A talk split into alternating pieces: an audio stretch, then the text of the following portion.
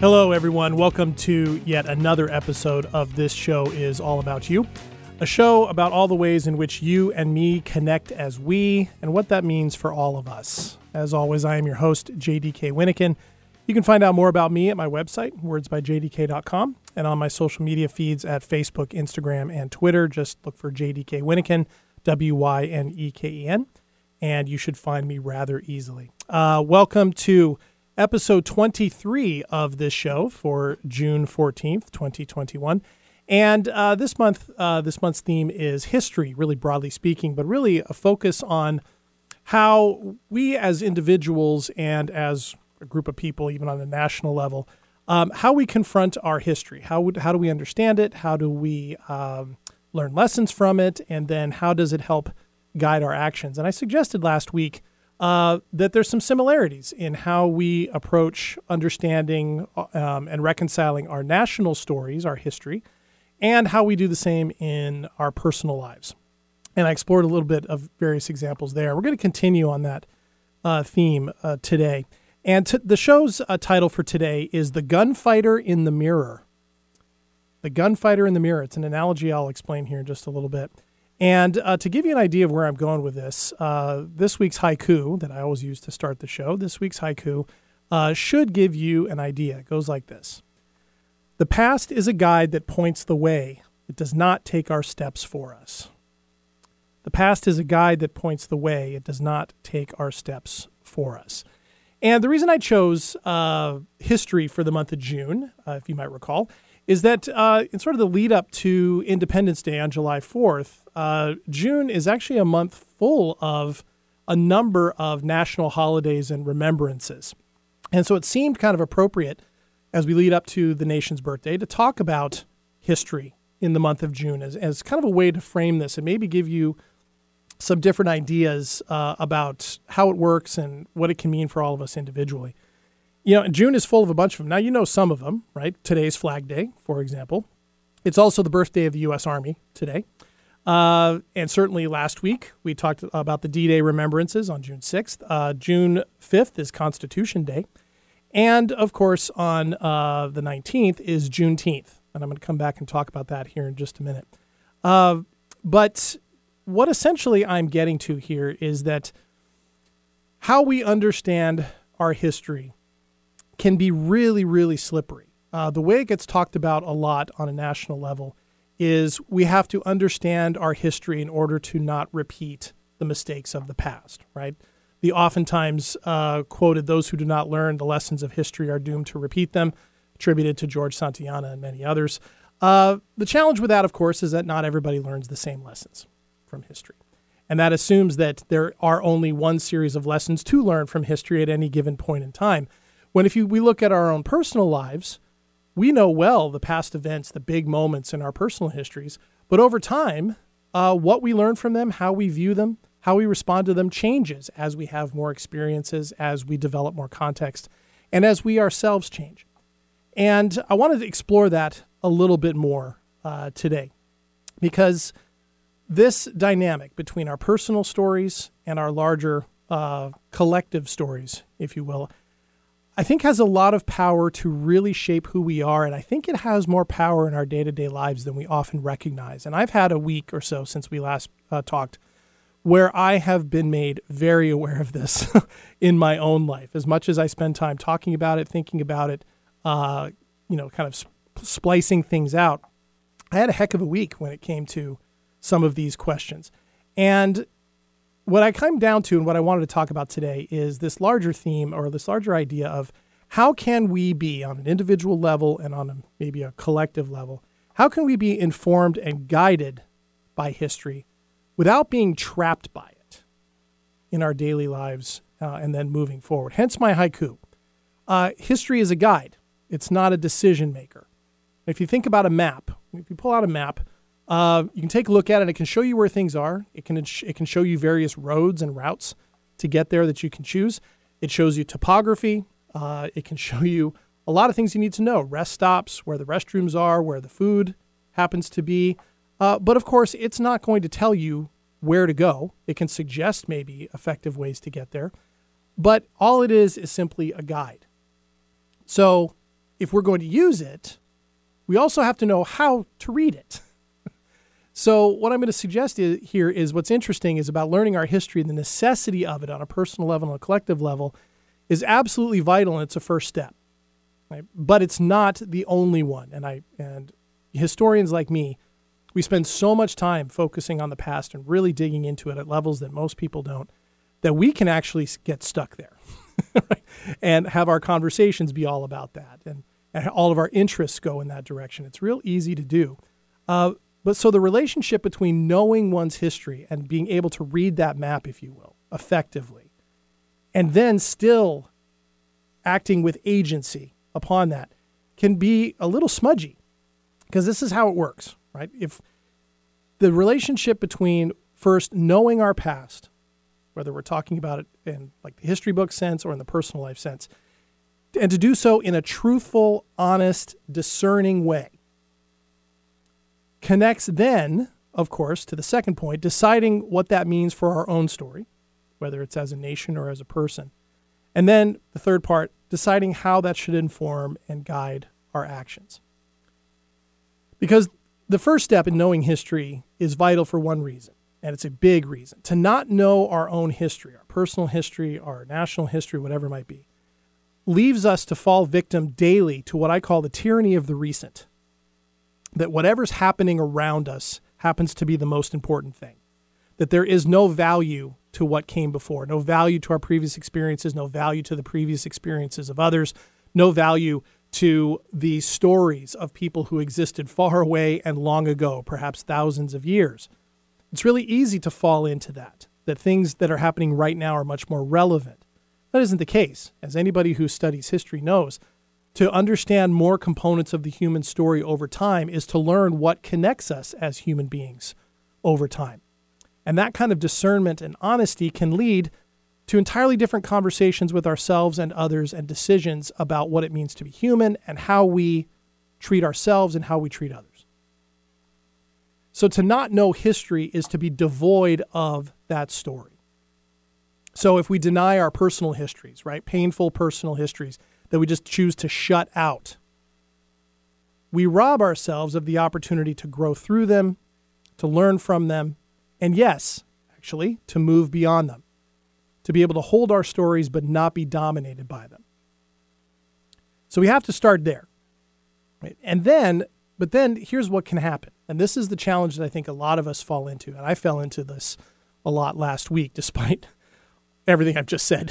right? It's just as applicable to me as it would be to you. Uh, but see, so say then we start learning from those things. We dig into our personal past. We do some painful work or we dig into stories of the nation's past. I mentioned last week the Tulsa Race Massacre and how a lot of people are really just learning about that for the first time. Say we start digging into that and we start learning more, and it shakes us, right? It shakes our preconceived notions of ourselves, maybe of our country, maybe of what that means for humanity as a whole. Can be a really scary thing, particularly with those tough stories. But then it becomes really easy as we learn about these things to start giving those things meaning in the present and for the future that aren't true necessarily. So, for example, to learn all the ugly parts of American history does not mean, by extension, that America is doomed. It does not mean that America is fated to continue to have the same problems forever and ever and ever that it's always had. Right? To do that, okay, traps us in the past, right? And as I mentioned at the top of the show, depending on the lessons we're learning, we could get trapped in those. And as I mentioned last week, if we turn history into myth, we can start making up stories for ourselves and the meaning of life around us in the future that are based on illusion, that are based on myths. And it's there that we become, in that space where we can easily become the gunfighter in the mirror. Now, think of that that image a gunfighter, Old West, right? I was watching a Western last night and I got the idea. But uh, the gunfighter, right, who's standing, staring in the mirror, right? And, and you think of the image of the gunfighter, right? The gunfighter is ready to shoot all the time. Trained, honed, ready, capable, confident, a little scared, right? But if they're looking in the mirror, and they're about to draw on themselves, right? It means they're going to shoot an illusion, a reflection of themselves, right? It's an absurd vision if you think about it. Imagine the gunfighter standing in front of the mirror thinking that that image is actually their opponent. What happens if you draw and shoot? well, at minimum, you're going to shower yourself in broken glass. Could also ricochet back right at you. But it's a useless endeavor. To be a gunfighter staring in the mirror, there is no point. That is not what a gunfighter does, and to shoot is absurd. And that's what we become, seems to me. And I've experienced this last week myself. When we start building stories from our knowledge and our learning of the past that are not based in either the present or are not necessarily true for the future. It's really easy to do. Okay? And so let me explain with two examples today. One will be from American history, and then the other will be from my own personal life. I'll tell you a little bit about last week. Okay, so let's start with the first one. I mentioned Juneteenth at the top of the show. Juneteenth is June 19th. Okay, so it's coming up here in just a few days. And it refers to June 19th, 1865. On that day in Texas, uh, they were informed, Texas was the last state to be informed that the Civil War was over. And blacks in that state were the last in the American South to be informed that the Civil War was over and that slavery had been ended and that they'd been freed. And so that became, in the years following, a celebration in black communities all over the country for the end of slavery. And it has existed as a commemorative day every year since 1865. So it has been a celebrated holiday for black communities for a very long time. But if you think about it, it's really only started to come to broader attention in the rest of the United States really in the last year or so.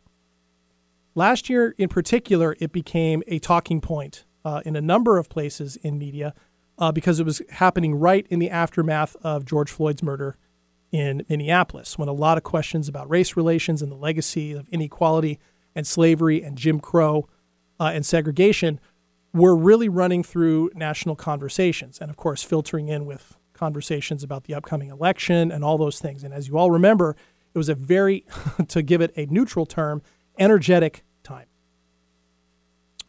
And it produced a lot of stress for a lot of people. It produced a lot of arguments.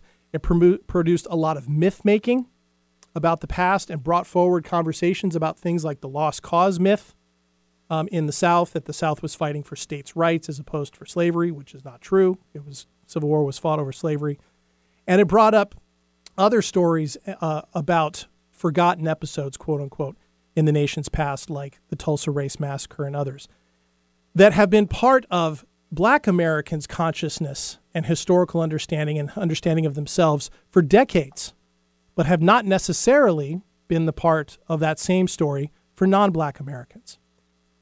And so, because of that, at least on with those examples, Juneteenth and others, a level of historical understanding of what it means to be American is going to look different for black Americans than non black Americans on some level. And I'm going to suggest that's understandable and that's okay particularly if those who are still learning about things like Juneteenth and the end of slavery and Reconstruction and segregation are open to learning about it and are open to confronting kind of those not so nice stories of the country's past. And we've all seen examples of people who are simply not willing to really engage in that difficult set of conversations. So, what I'm suggesting here with the gunfighter in the mirror is that if we are not willing to do that difficult work on a personal level, a national level of looking at our own histories, then that's what we become. Now, we could have different historical experiences on a personal level, on a national level, ethnic, religious, but we can still draw both individual and collective lessons from our nation's past and from our own individual past. We can do both. By doing so, by confronting the pain of our past, the difficult things of our past, our past mistakes on an individual level, as a nation, when we do that, we can be, we're seeking understanding outside of ourselves. It's a form of curiosity, which, as we explore and discuss with other people, either you know in our personal lives with friends, loved ones, therapists, professionals, or in history with people with differing perspectives, and differing opinions, that curiosity can find its way to some empathy in some cases, but certainly can find its, its way to connection between us as human beings in ways that perhaps are unseen if we don't have those conversations, if we don't have those confrontations with ourselves and with others. It's why the discussions and debates about things like the legacies of slavery and inequality should be had and should be pursued civilly by all involved because that provides the best chance for growth, that type of thing. And in our personal lives, it's the same thing. To be able to discuss honestly with other people, professionals or otherwise, ourselves honestly, to be honest and vulnerable about ourselves with other people, and to take in feedback, even feedback that's tough to hear about how we present, about how we show up, is so vital to connection and growth, not just for me as a person, but for the other person as well. It's how connection turns into community over time.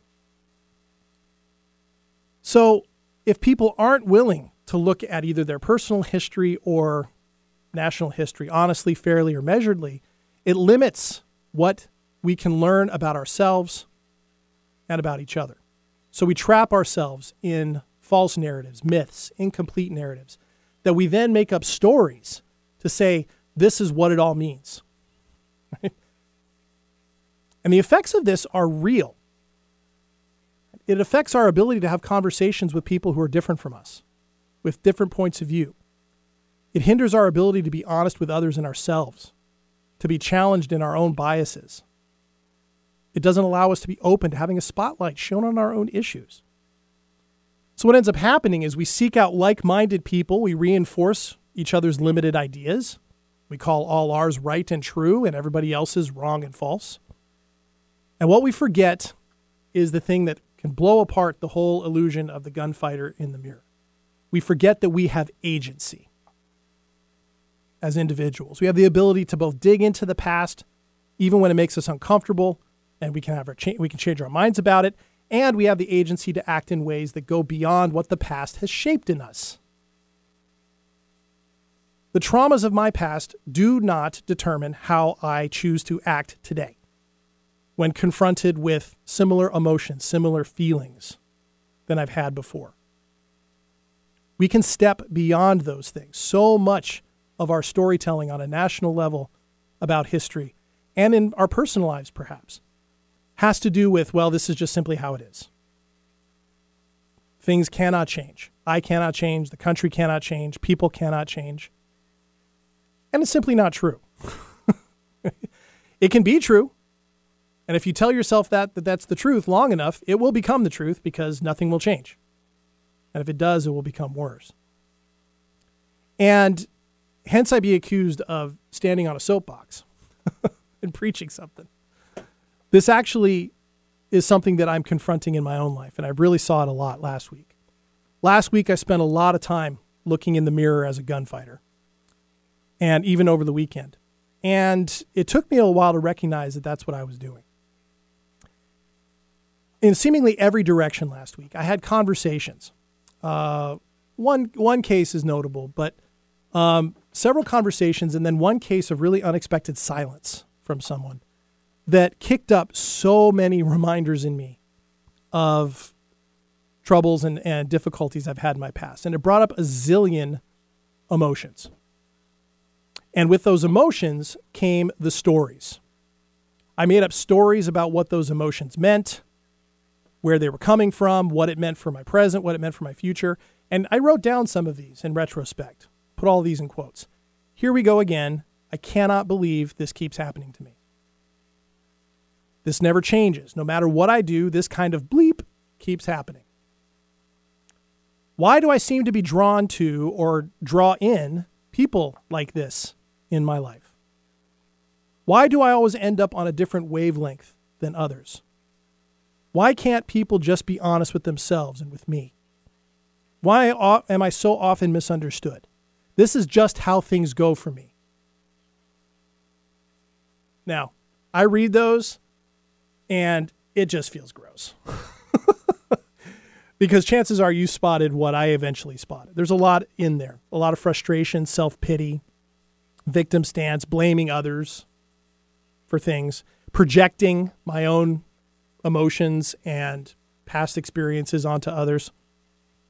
I was a gunfighter in the mirror. I was ready to shoot. I was angry. I was ready. I was prepared. I felt justified. Had some self righteousness at times. And it took me a while to realize that what I was battling it out, what I was not battling it out with these people. I was making it them into people that they aren't and making the situations that I was confronting mean something outside of reality. It was an illusion. I'd created limited narratives about my past. Because all of those were based in, well, it's always been this way, and therefore, by extension, it always will be this way. That I will always be this way. And I have this visceral response. This is the irony.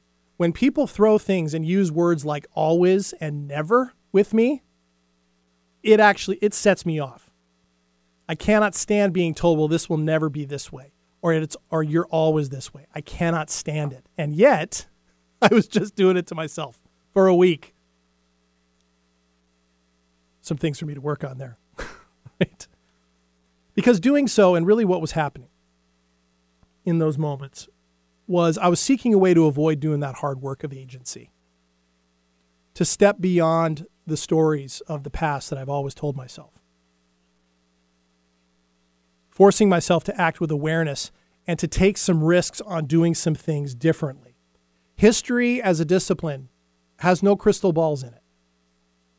History can't tell us what the future is going to be like. What history can do sometimes more effectively is tell us what not to do, show us where not to go. Maybe where things haven't worked before, but even those are unique in context sometimes. So it's messy, but it's supposed to be because it encourages us to tread carefully and to recognize things like what we can't do anything about and recognize the areas where we can forge new paths ahead. What I didn't want to do last week was engage with myself in vulnerability and engage with others honestly about how I was feeling. And in a couple conversations, that just all went sideways. And it took some time to clean that up. And in the areas where I wasn't having conversations, I had to really work on releasing a lot of that energy. So that gunfighter that I was was aiming at myself. And what I recognized is I don't need to be aiming at anyone, including myself, whether it's in my own personal stories or in debates and discussions about the nation's past. I don't need to be holding any guns. I don't need to be ready to fire at anyone or turn around and run away or anything like that. Our stories about the past tend to be incomplete ones that we assign value in the present because of something we needed to do. Which is why it's a continual process to go back and examine our personal pasts and our national past. What you learned in a history class 10 years ago, if you took it again 10 years later, you'd probably draw some different lessons from it on the basis of your life experience in those 10 years. And this all of this isn't just applicable to history either. This idea of agency and getting trapped by things. It can be applied in just about anything else that we use to guide us, whether it's history or not.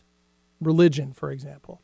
If you think God is telling you to do something or has fated something for you, or that suffering is simply a way things are and that we have no choice but to endure, that's going to shape what you think is capable in ter- what you're capable of in terms of your choices if you're a believer in astrology, right now, Mercury is in retrograde. and what that means, of course, is that that could explain why some things are so difficult right now and why we might feel cranky or off or in crisis mode. Right? Or if you just had another relationship fail and familiar themes emerged in the aftermath that you see in yourself or you see patterns in the types of people that you're choosing to have relationships with, then you could say, and maybe you're right, that you haven't chosen partners well but if the next step is that you will never choose partners well, that's when you become the gunfighter in the mirror. In all those cases I just mentioned, to simply stay in those spots and say that those things mean and justify however we choose to act or how we ever choose to talk to ourselves is to chain ourselves to those things, to avoid the agency that we have and the ability we have to grow beyond those old stories and beyond those pasts. It, it doesn't allow us to question the idea of the, the gunfighter in the mirror in the first place. Where we can ask ourselves, what's the point of shooting at ourselves? and what's the point of, there, of it to stand here and stare at myself in the mirror when the world is out there, away from the mirror? We can only look at ourselves in the mirror for so long before we actually have to go out and take agency in it. To wrap up, what I'm getting at here, folks, is our past, individual or collective, only informs our present and suggests ideas for the future. It does not determine it. We are only as trapped in it, personally and nationally, and by it as we choose to be. But we first do need to know it better, that history, to be willing to explore it over and over again, be open to hearing other people's perspectives. And only when, can, when we do that can we discern our next steps and see where our agency actually is. For me, it's letting people be who they are, not penalize them for acting the acting in ways that I want when, when they don't act in ways that I want them to, or they aren't consistent with their words all the time. To not take their own ups and downs personally. To love them for who they are, not for what they give me. To honor their own past and understand that they battle just as I do and that at times they too will sometimes be their own gunfighter in the mirror. I can have some compassion and empathy for that. And that's the starting point, at least as far as that's concerned. All right. So that's what I've got for this week. Thanks for tuning in to this episode of This Show is All About You. Next week, come on back and we'll have a few more historical discussions uh, in this June. And in the meantime, between now and then, chins up, everyone.